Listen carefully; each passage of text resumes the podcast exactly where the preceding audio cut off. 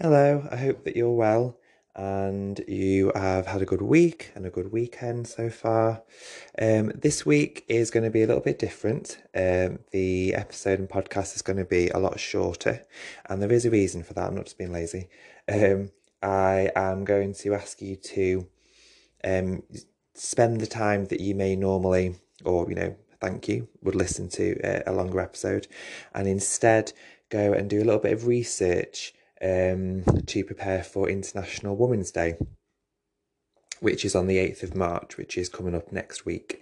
And I'm going to give you some contacts, some Instagram accounts, some women from history who have, who have been um, kind of ignored or forgotten over time, and instead go and educate yourself, go and read about them, and go and find out a little bit more about this day and this event. So, just to give you a little bit of background um, about International Women's Day, first of all, it is on the 8th of March, which I've just mentioned, and it dates back over 100 years. Um, it first happened in 1909 on February 28th in America, and it was um, just an American Women's Day. It hadn't gone in, international then. But in Copenhagen, a year later in 1910, a woman called Clara Zetkin at an international conference for working women suggested that it become an annual international event and it did. And so after that it became an, an annual event that took place on march 8th ever since. Um, and so it has started you know nearly 110 years ago and it initially um, came to fruition because of a march that occurred on in, in 1908 so even two years before it then became international women's day um, women were you know working together to to put their um, to get a seat at the table, as it were.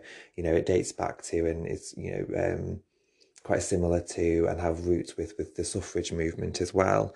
And in 1908, 15,000 women actually went on strike and went on a march to demand better pay, to demand voting rights. Then, and out of that came this International Women's Day movement a couple of years later. Now, this year there are events online. Um, obviously, everything's virtual with the pandemic globally, but there are events you can access online, and there are particular hashtags to look out for as well. So, hashtag choose to challenge and hashtag IDW 2021. And um, if you want to um, get involved on March 8th. One thing that you can do, which International Women's Day, the committee, and you can go onto the website for information as well, they ask you to wear um, either three colours or one of three colours, which is synonymous with the International Women's Day movement, which are purple, green, and white. Purple symbolising justice and dignity, green symbolising hope, and white symbolising purity.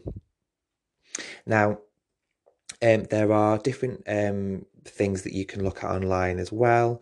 So, for example, Netflix have put together an International Women's Day list of television shows that you can watch that have um, strong female characters and backgrounds. So, programs like The Crown, Bridgerton, which is also produced by Shonda Rhimes, who I've mentioned before, who's um, the most powerful um, most successful producer and showrunner in the, in the world, um, which is even more you know impressive and, and important considering that she's a woman of colour. Um, the Queen's Gambit, Orange is the New Black, a new film that's just been released and directed by Amy Poehler called Moxie. Um, there are lists of documentaries on Netflix as well. So, um, Knock Down the House, which um, looks at women across America running for seats um, and places in the Senate. Becoming the documentary by Michelle Obama, Seeing Allred. And there are a number of podcasts as well that you might want to check out. Obviously, you know, listen to mine first. But um, Jameela Jamil, I Weigh, that I've mentioned a number of times, Katherine Ryan, Telling Everybody Everything.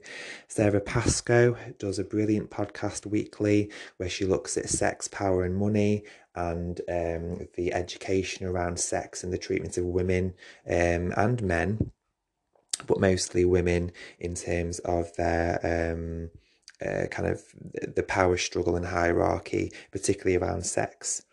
And Gillian Gillian Jacobs, sorry, has just created a new podcast as well. You may know her from the show Community or Love on Netflix, which is called If Then, with a slash between the two words, if slash then.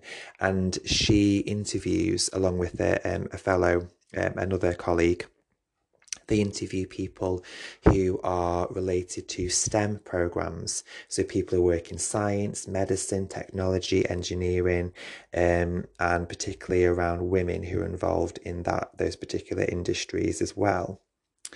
Um, I, as always, did a little bit of research around um, uh, women and women's rights at the moment and what it is that International Women's Day tried to uh, push and change.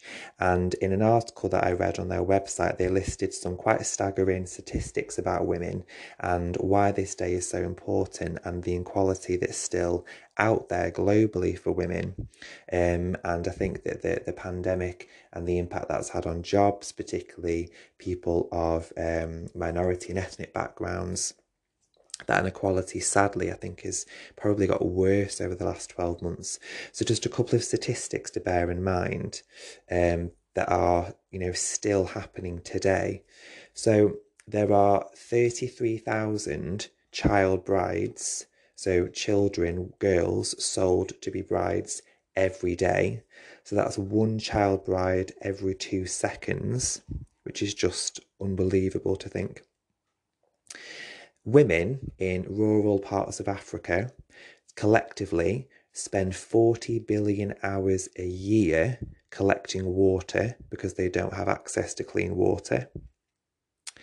At the current rate of progress, and this is according to the World Economy Forum, and they did a report this year called the Global Gender Gap Report.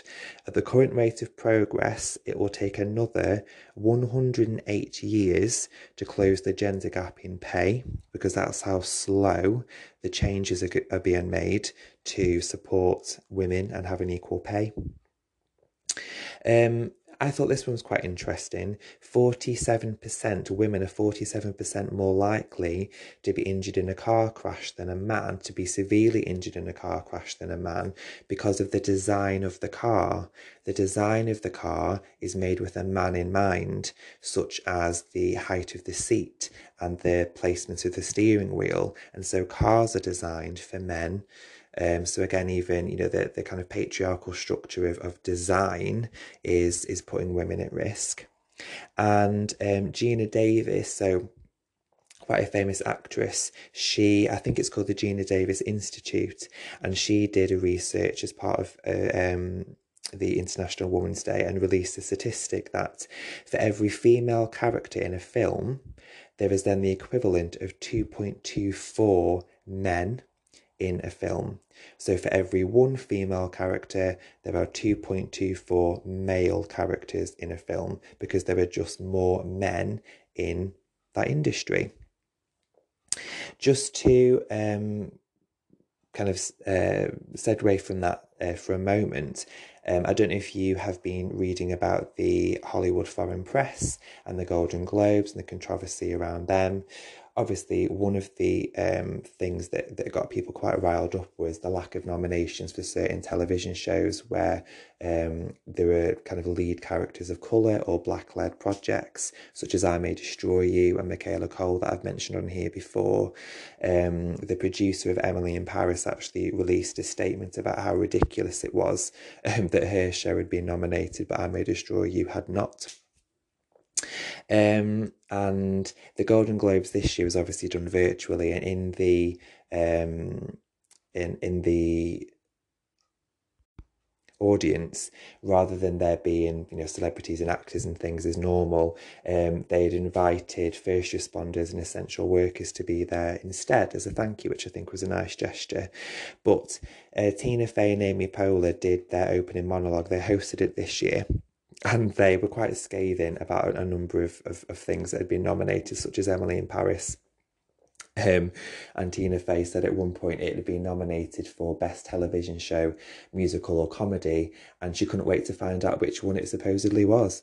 Um, so in their monologue, they do reference the fact that the HFPA, the Hollywood Foreign Press, um, have been kind of found out for not having any members of the 87 members that are of colour and are minority, and therefore no wonder then that there is a lack of nominations for um, people in, in minority and particularly um, of women. So I'm just going to play you a little bit of their um, monologue and their introduction.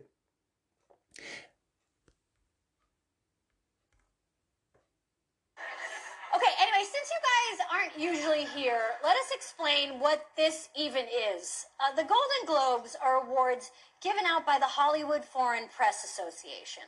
The Hollywood Foreign Press Association is made up of around 90 international no black journalists who attend movie junkets each year in search of a better life. We say around 90 because a couple of them might be ghosts, and it's rumored that the German member is just a sausage that somebody drew a little face on. Um, and it continues from there, and they then, you know, later call out the fact that, um, you know, a number of black-led projects weren't nominated. Interestingly, though, um, three women were nominated for Best Director this year. One of them actually won. It's likely she's going to win the Oscar. Um, so things are improving, possibly, but the lack of um, uh, diverse and culturally diverse and racially diverse members, I think, is quite right that it was raised as an issue that uh, there this year. Now, I did say this episode is going to be a lot shorter so that you can go and research um, people uh, that are important around International Women's Day rather than listening to me babble on. So, um, first of all, three Instagram accounts that I thoroughly suggest that you follow and have a look at. So, why don't we discuss? Which looks at um, issues of sexism and racism um, in everyday culture and how it's become quite systemic the female activists, and one that I would definitely suggest you go and research is Diversify Your Narrative, which is incredibly well researched, incredibly well resourced, um, lots of information, facts in quite manageable um, chunks of information, and um, and incredibly informative and very very interesting, and on why don't we discuss um, and diversify our narrative, they quite often give short little tidbits of information about people of colour and particularly women who have been forgotten by history. There's a brilliant poem actually called Checking Out My History by Benjamin Zephaniah, which looks at the idea of people of colour have been left out of the education system, have been forgotten through history. And these Instagram accounts um, are quite similar in a way of trying to raise the profile of those people. So, for example, one that they mention is a woman called Shirley Chisholm, who was the first black woman in Congress. Marsha P. Johnson, who um, there's a documentary about her actually on Netflix, who was involved in the 1969 Stonewall LGBT uh, marches in America in New York. Um, Mary Ann Shadd Cary, who was the first black woman in Canada to publish um, her own newspaper, and Violet King, who was the first black female lawyer ever in Canada. So they're just four people that might be interesting for you to go and read up on and research. I will put a link to the three Instagram accounts on um, the write up, the the kind of the, the writing information um, below on, on this podcast episode. And I suggest you go and spend, rather than listen to me babble on for another half an hour, go and have a look, read online, go and have a look at International Women's Day resources online, go and watch uh, one of the documentaries on Netflix, and use the hashtags and spread the word and try to get more people interested and aware of the day. It's 8th of March, International Women's Day. Wear purple, green, or white and spread the message.